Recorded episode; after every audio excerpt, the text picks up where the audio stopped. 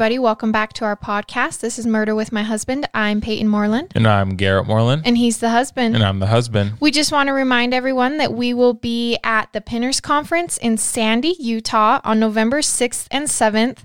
And we would really, really, really love to meet just even one of you. It would make it so worth it for us. I know it's not technically a meet and greet, and that's not the reason we're going, but I would seriously just cry if I even got to meet one of you. So we're really, really excited for that. So if you are local to Utah and you want to come see us, please, please do.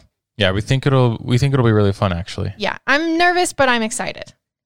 So we had a couple DM requests asking that if Garrett could take a little bit of time at the beginning and say anything that comes to his mind or talk about his week or something. I Oh, guess man.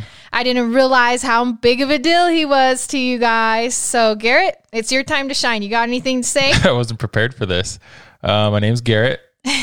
I'm 26. Um, I like Cheez Its and I like sports. That's basically it. there you have it, folks. I'll keep doing this every week so you can get to know Garrett a little bit more. so our case was suggested in by jer.robinson on Instagram. So thank you so much for sending it in. I'm really, really excited to get the, uh, to tell Garrett this case. Our case sources are Wikipedia, abcnews.go, kutv.com, newser.com, thesun.co.uk, khou.com, nbcnews.com, and tweeddailynews.com. So let's jump into it. On July 9th, 2014, Ronald Lee Haskell headed to his ex wife's sister's house in Harris County, Texas. He had been raised in San Marcos, California, and lived in Alaska until 2004. He was voted as class clown in high school, as well as both prom and homecoming king. Were you ever voted as anything in high school? Nope. Were you? Yes, I was voted as drama queen. Wait, really? Well, it was with Wes. So my my best friend Wes, he's a boy, and we were super dramatic in high school. We just had Uh-huh. such a fun time together, and yeah, we were both voted drama queen and king No, together. that's pretty funny. So Haskell married Melanie Lyon on March 15th, 2002 in Orange County, but they moved to Logan, Utah in 2006 and lived there until 2013. So in 2014, when he arrived at his ex sister in law's house in Texas, he was dressed as a FedEx delivery man. Haskell had previously worked as a delivery man, but this was just a costume at this time. He rang the doorbell, and when his 15 year old niece, Cassidy Stay, answered the door, she didn't recognize her ex uncle. She hadn't spent a lot of time with him, as his marriage with her aunt was violent and toxic. Ronald Haskell and Melanie Lyon had divorced on February 14th that year. Melanie had moved to Houston after. Before the divorce, Haskell had faced domestic violence charges after dragging his wife out of bed by her hair and beating her up in front of their four children. Oh my god. Needless to say, Ronald Haskell was not a very good man. On July 8th, 2003, just about a year before he showed up on the Stay family's doorstep, Melanie had actually taken a protective order out against her husband and gained full custody of the kids after the divorce. Afterwards, Haskell moved back to San Marcos to live with his parents, where just a week before heading to Texas, he duct taped his own mom to a chair in her garage and threatened to kill her. So, just a rewrap of our timeline. Haskell and Melanie get married. They have a very violent marriage. Mhm. They decide to get a divorce. And in the violent marriage, he was beating her up. It was horrible. They get a divorce on Did- February 14th. Did he never go to jail for any of the domestic violence? The charges were dropped and just like because he pled guilty, they were lowered to like just a misdemeanor or something like where you wouldn't serve time for. okay. So they get divorced and she gets custody of the kids and he moves back to California to live with his parents. At which time he ties up his mom, threatens to kill her, and then leaves um, California to evade the cops because he just tied up his mom.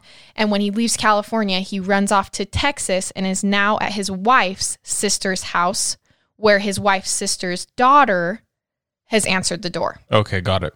Cassidy, the daughter, told whom she thought was a random FedEx delivery man that her parents weren't home to sign for the package he was delivering. A little note here my mom used to tell me and my siblings that if she or my dad weren't home and an adult came to the door, to not answer. But if we did answer the door by accident, to never tell them that they weren't home. Just tell them to come. They couldn't come to the door right now, but they Yeah. could come back later. Obviously, this is nothing against the family in our story. This is just a helpful tip for those listening. Don't ever let your kids tell another adult that there's no adults in the house. Yeah. Haskell turned around after hearing that 33 year old Katie and 39 year old Stephen Stay weren't home.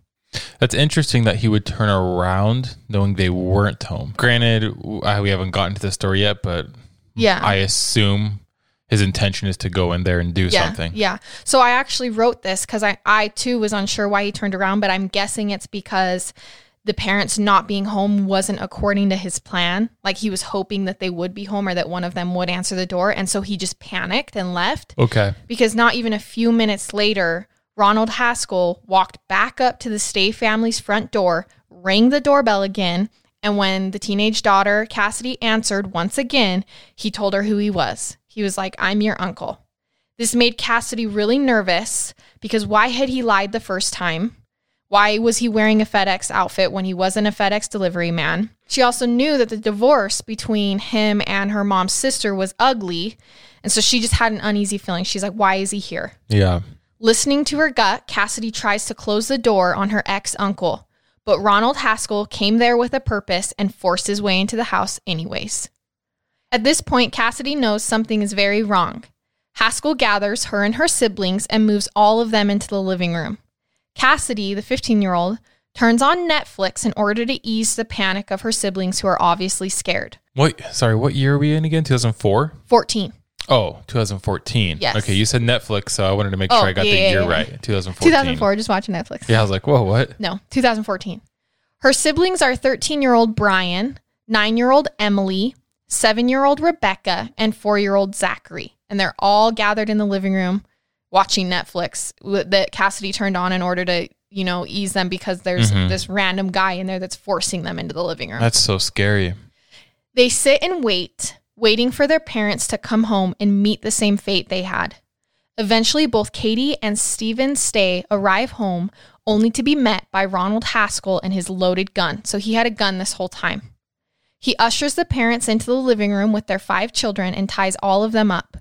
Haskell then forces all of them onto their stomachs in a line. Do you know if they had a gun by chance? Not not like with them right there. I don't know if they had a Like gun in, in the, the house, house? but none of them had it on them. Okay. What did Haskell want? He told them that he wanted them to tell him where his ex wife was. But it didn't matter what they said, his true intentions became clear. He was on a rampage after the divorce from his wife and planned to kill all of her family that he could. The Stay family just happened to be the first ones. When Katie, the mom, realized what was going on and that no matter what her family told Haskell, he already knew what he was going to do with them, she knew she had to do something. She stood up and tried to fight him off. But remember that she's tied up, so she didn't get very far before Haskell raised his gun and shot her in the head. No way. Mm-hmm. Holy crap, I wasn't expecting that. Yeah. Her kids are horrified. Cassidy throws her hands over her ears, shuts her eyes, and screams. Because, like, what are you supposed to do? Yeah, I can't even, my, my mind can't even comprehend that. Ronald Haskell then does what he came there to do. He moves down the line of the Stay family. He shoots every single family member in the back of the head, execution style, because they're laying there on their stomachs, remember? As soon as he's confirmed that all family members are dead, he goes back outside, carjacks the family's car, and flees. Someone's got to hear this, right? There's probably what, seven gunshots? So, 13, Oh. because he shot a couple of them multiple times. Oh. it comes out later in trial that the delivery, the box he was using to pose was actually a silencer for his gun. so Oh, he okay. had a silencer on. Haskell is heading to his wife's parents' house next. They were next on his hit list. The Stay Children's grandparents' house. When all of a sudden, he's surrounded by police. No way. How had they found him? Now, if this part doesn't tell you how immature Ronald Haskell is, I don't know what does. Surrounded by law enforcement after just murdering an entire family, including children, for absolutely no reason, Haskell decides to try and evade the police. He takes off and a chase ensues. About two dozen cop cars are chasing Ronald Haskell through town, where they end up being able to disable him with a spike strip. They end up in a cul de sac around 7 p.m. that's only actually three miles away from where the Stay family lay dead. They blocked him in with two armored cars, but that still wasn't enough for Haskell. To further prove his narcissistic behavior, he proceeds to use a cell phone to communicate with the police while holding his pistol to his own head. This standoff lasted for three freaking hours. So, kind of a interesting, or I guess, random question. Why can't the police do anything when he's holding his own gun to his head after he just killed people? Yeah, I mean, Kind of a weird question, but you see where I'm trying to get it. it's a common it. thought, but even if he's a danger to himself, I mean, the same thing happened with OJ. Yeah. OJ led the police on a chase solely because he they said he was holding a gun to his head. Mhm. Because even they don't even want to lose one more life without a fair trial. Does that make sense? Yes, that makes sense. So they can't let him hurt himself or others in the process of arresting him. I guess it's frustrating because he just killed people, Oh, innocent whole people for the whole family for no reason. Oh yeah. And now just like He it's gets- immature. Well, it literally, this is what I said. I'm like, this makes me so mad because I'm upset that he can sit there and act like a child Mhm. for three hours while the Stay family is all gone just three miles away. Yeah, it's Like, that's so ridiculous, but that's just the way it is. Ronald Haskell is taken in and informed just how the cops had found him so fast. A 911 call had come in earlier that day from a 15 year old girl who claimed that her ex uncle had shown up at her house, killed her whole family, and was headed to her grandparents' house next. what? That's right. Cassidy Stay, who answered the door so innocently earlier that day, had lived through the attack and had gone on to call 911 after playing dead until her uncle left her house that day. No way. She had thrown her hands up when he shot her in the back of the head while she was laying on her stomach, and the bullet had actually hit her finger because it got in the way and so it only grazed her head. She immediately faked death and sat there with all of her actually dead family until the murderer left, at which point she then escaped to a neighbor's house to call police and tell them that he, he was headed to her grandparents' house Oh, next. I have so many questions. How did she not scream in pain after the bullet had hit her finger? I know. So it goes on later to say that she said that there were angels telling her what to do in that moment. And so she was screaming, like as he was going down the line. Obviously, all the kids were screaming. She was screaming. And then she said a voice just told her to be quiet. And so she did. And she had her hands up over. And so this part kind of confuses me because it says she's tied, but I'm wondering if her hands are tied in front so she can still use her hands to cover Uh-huh. her ears and that when he shot her, she felt it because it like her finger got in the way. It didn't Yeah. hit her head because it hit her finger. And she said it like at which point her body just went limp. And she said at that point she automatically knew that she just had to pretend that she had died. Yeah. I, wonder, I mean, I assume she was in shock too and everything. Uh-huh. Yeah, but so because how do you not scream? Yeah. Like when you know you just got hit by a bullet, but you lived. Like how do you not freak out? That Especially so when you know.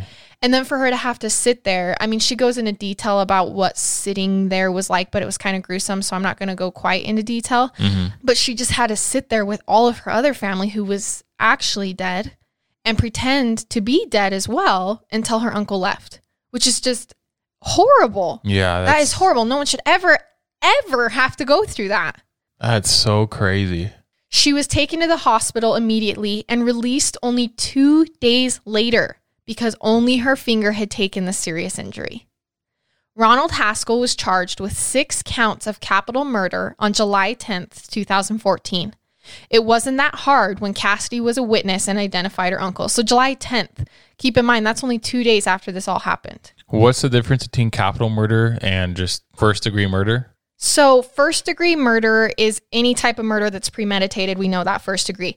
Capital murder is when you can be charged with the death penalty because you live in a state that does capital punishment, which in Texas, you can use the death penalty. So, they're calling it capital murder. Got it.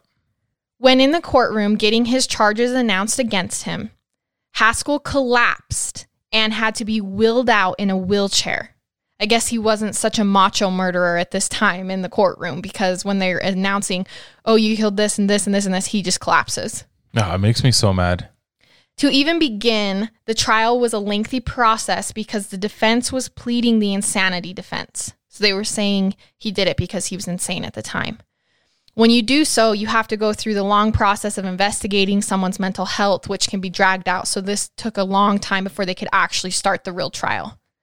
Cassidy's grandparents, whose lives had essentially been saved by her heroic act to call and inform police that Ronald was heading to their house next, have since applauded their granddaughter. According to Dan Good, Ryan Owens, and Megan Kennelly with ABC News, they said, We are in awe of her bravery and courage in calling 911, an act that is likely to have saved all of our lives. She is our hero. Because keep in mind, he was going on to kill the rest of the family. So if she hadn't have lived and called cops and said he's going to this house next, he might have gotten to the three or four more houses. Yeah. Once the trial eventually started in September of 2019, So five years later. Yeah. Oh. Cassidy bravely testified for two hours on stand about what happened to her and her family that day at the hands of her ex uncle. She said that when she recognized him after he told her who he was, she immediately told him not to hurt them. She just knew that he was there for a bad reason. According to Juan with KUTV, Cassidy also told jurors while her siblings were watching Netflix and they were waiting for their parents to get there, she told Haskell all of her siblings' names and ages in hopes to appeal to his humanity. She thought if he knew their names and ages, he wouldn't hurt the kids. This is heartbreaking. It's so sad because really she's sitting there going, she knew he was going to hurt them. Yeah. So she's like, maybe if I tell him about the kids, he won't hurt the kids. Which is just, no 15 year old should have to think that. Ah, this is so heartbreaking. Cassidy claims that Haskell told her mother he was coming to get his kids back. She says she was screaming as Haskell went down the line shooting, but a small voice told her to be quiet. We talked about that. When she slowly got up after hoping that Haskell was for sure gone, she noticed that her father's body was guarding her littlest brother, Zach, as if he was trying to shield him from the inevitable bullets coming their way. And so this part's kind of sad because at first you think that the dad maybe hopped on top of the little boy to mm-hmm. try to when he realized what was happening. But what actually happened was the dad was shot first and the little boy ran over to him and crawled under him because he was scared, but he still shot him anyways. Which just goes to like wasn't like it was just some body sitting there he had to shoot like they were they were reacting, they were moving, they were screaming. It was chaos. Yeah, I think I'm just still thinking about the whole insanity plea, and that's just such a cop out. It like is. I, I don't want to be, I guess, rude to those that might actually be quote unquote insane, but this just feels like such a cop out to me. Oh yeah, well we see a lot of people take this plea as soon as they realize they're in trouble. Yeah, Um, Cassidy actually ended her testimony by claiming that Haskell was not disoriented or frantic during the ordeal. She feels like he knew what he was doing, it was definitely all him, and that he wasn't insane at the moment. Ronald Haskell's attorney declined to cross examine her, which is actually a really good thing because a lot of victims, when cross examined, have to relive a whole bunch. I mean, it's already hard enough to testify, but then to be mm-hmm. cross examined and have everything you say questioned is super hard. And his attorney declined to do so, which is actually super beneficial for her. Why do you think that is? Do you think he just knew that? I mean, anything she was going to say was most likely going to hurt his client. Yeah, Because how do you, I mean, her whole family was killed. totally. It came out at trial that Ronald Haskell actually stopped at Sonic before heading to the grandparents' house, which is how the cops stopped him before he got there, which is just disgusting. Like he's on this this hit list, and in the middle of the two, he's like, "Oh, I'm gonna go." I'm gonna go get a corn dog. Yeah, it's so gross. Ronald Haskell claimed at trial that he had three different voices in his head telling him to kill them, and that at night, a half bison, half man would stand over him. So he like dived in headfirst to this insanity plea. Jurors deliberated for eight hours, which spanned over two days, and came back in rejection of Ronald Haskell's insanity defense. Cassidy was present when the verdict was read, had her hands clasped in a prayer stance beforehand. She immediately wiped away tears as it was read that he was guilty and hugged the prosecutors. In October of 2019, Ronald Haskell was sentenced to death after Cassidy gave a strong victim impact statement. She talked about moving on and forgetting Ronald Haskell. So he's currently on death row, supposed to be put to death by lethal injection. Yeah, because it was just in September, correct? That he Mhm. was Yeah, in 2019. 2019. The elementary school that the younger two attended held a memorial for the family as well as a GoFundMe for Cassidy that had more than 16,000 donations totaling around $406,000 for her. Wow, that's awesome. At the memorial, Cassidy told people that she knew angels were protecting her during the incident and telling her what to do. According to Matt Cantor with Newser.com, she also informed everyone that in her favorite book, The Prisoner of Azkaban, Dumbledore claims that happiness can be found even in the darkest times. This led Harry Potter author J.K. Rowling to reach out to Cassidy with a letter and a package. Elizabeth Armstrong Moore with Newser says, the letter is handwritten in purple ink in the style of Dumbledore, according to the Telegraph, while the package includes a signed copy of the book, a wand, an acceptance letter to Hogwarts, and a list of supplies needed for the famous school. Dang, what a strong woman. Honestly, that's just so crazy. Cassidy is now engaged and attending school here in Utah. And that's the story of Cassidy Stay, the Stay family. That's a crazy one. I didn't expect it to be I mean, it was obviously a murder story, but it was also a survivor story. You know Mm-hmm. what I'm trying to say? Yeah, no, totally. I think this case did kind of catch a lot of headlines solely because she survived the Mhm. attack. I mean, it might have caught headlines because it was a full family annihilation, basically. But no, I mean, I just think you can't even put yourself into her situation, having to, to lay there while all of that is going on. And she goes into more detail about what that situation was like. And I'm not reading it here because, like, I can't. It's it's unfathomable. It's heartbreaking, and I can't handle that. But just for her to, number one, have been shot. Like the bullet grazed her head. Was in her finger. So she's shot. She's only 15. And to get up, like not even knowing for sure that the murderer is gone, run to the neighbor's house and immediately tell the cops he's going here next. Not, I'm dying, I'm dying. Like she had enough conscious thought to be like, mm-hmm. he's going to hurt my grandparents next. So you need to get there. Dang, that sucks that he almost left, but then turned around and went back. I know. That's just that's so Because what weird. would the outcome have been different if the parents had been there when he tried to come Yeah, in I and it wouldn't have just been kids? I have no idea. Yeah, I don't know. I mean, also though, thank goodness he stopped at Sonic because that also probably saved the grandparents' life because he might have beat the cops there. Oh yeah, for sure. So I mean, Yeah, it's uh, it's so crazy that it's sometimes so hard to explain these in words. I just use, keep using crazy over and over. I know. I'm sure listeners are like, that's the only that thing. needs to be like your on your merch when Garrett comes out with his merch that's so line. crazy. that's so crazy. That's crazy. But it is. I mean, I don't know how else you explain it. Like it's just mind-boggling. Yeah, it really is. So, reminder that we will be at the Pinners Conference November 6th and 7th. We would just love to see anyone there. Also, we will be posting images on our social media for this week's story. Go ahead and follow us, Murder with My Husband, on all of our social media accounts. And yeah, we'll see you guys next week. I love it. And I hate it. Goodbye.